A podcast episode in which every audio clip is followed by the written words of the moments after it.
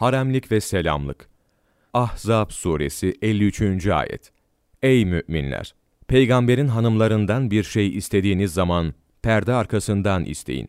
Böyle davranmanız hem sizin kalpleriniz hem de onların kalpleri için daha temizdir.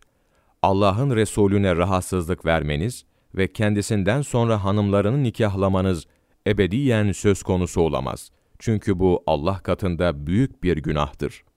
İşte bu ayetlerle Cenab-ı Hak, kadınlara tesettürün lüzumunu ve tesettürde erkek ve kadınlar için kalplerinde temizlik ve taharet olduğunu beyanla, Resulü sallallahu aleyhi ve sellemin kadrini ve şanını yüceltmiş ve yükseltmiştir.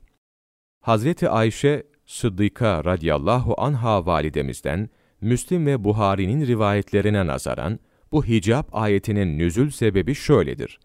Ezvacı tahirat radıyallahu anhum ecmain, bazen akşamları Medine kadınlarıyla beraber boş meydanlığa gezinti için çıkarlardı.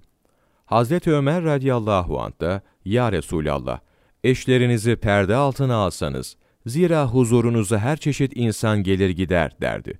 Lakin bu hususta Allah Celle Celaluhu tarafından bir emir gelmediği için, Hazreti Ömer'in radıyallahu an bu teklifine Nebi sallallahu aleyhi ve sellem Efendimiz sükut buyururlardı.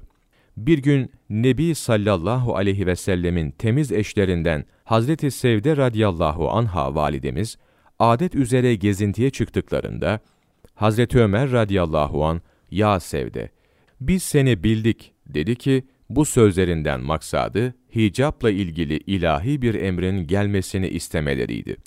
Şu halde nefsini azaptan kurtarmak isteyenlerin, gerek Resulullah sallallahu aleyhi ve sellem Efendimizin zamanlarında, gerekse ebedi aleme irtihallerinde, Resulullah sallallahu aleyhi ve selleme eza verecek, şeriatın hükümlerine aykırı bir harekette bulunmaktan şiddetle kaçınmaları gerekir.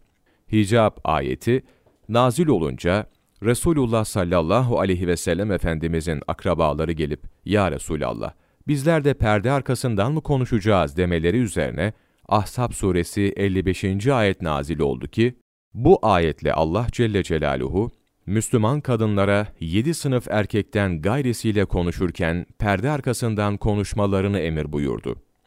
Hülasatül Beyan fi Tefsiril Kur'an 11. cilt sayfa 4460-4462 8 Aralık Mevlana takvimi